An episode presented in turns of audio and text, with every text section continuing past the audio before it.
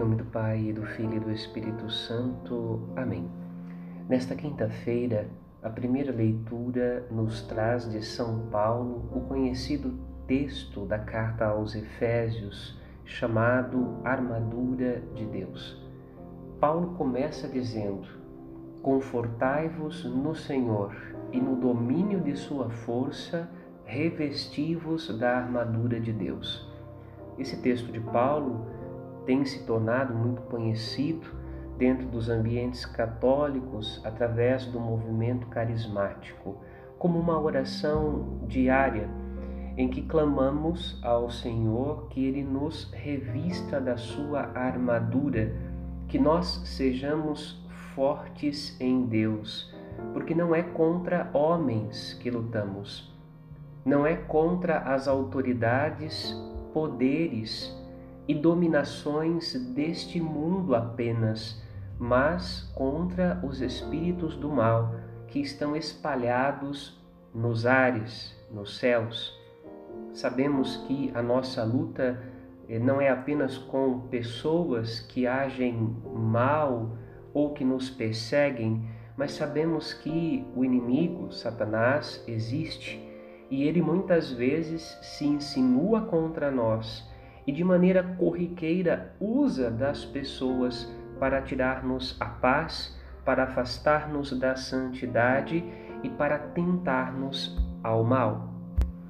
No Evangelho, Jesus chora diante da cidade de Jerusalém. Jesus expressa seu lamento diante da cidade de Jerusalém, dizendo: Jerusalém, Jerusalém, tu que matas os profetas e apedrejas os que te foram enviados, quantas vezes eu quis reunir teus filhos como a galinha faz com os seus pintainhos, debaixo de suas asas, debaixo das minhas asas, mas não quiseste me escutar.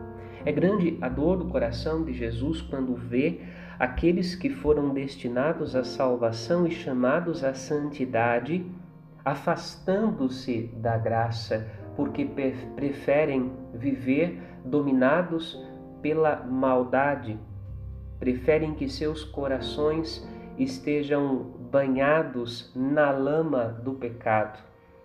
Por isso, pedimos ao Senhor nesta quinta-feira que Ele lave o nosso coração com o seu sangue precioso, que Ele nos revista da sua armadura, de tal maneira que, adestrados, treinados por Deus para a luta, para a guerra, para esta guerra espiritual que acontece ao nosso redor, nós possamos permanecer em Cristo.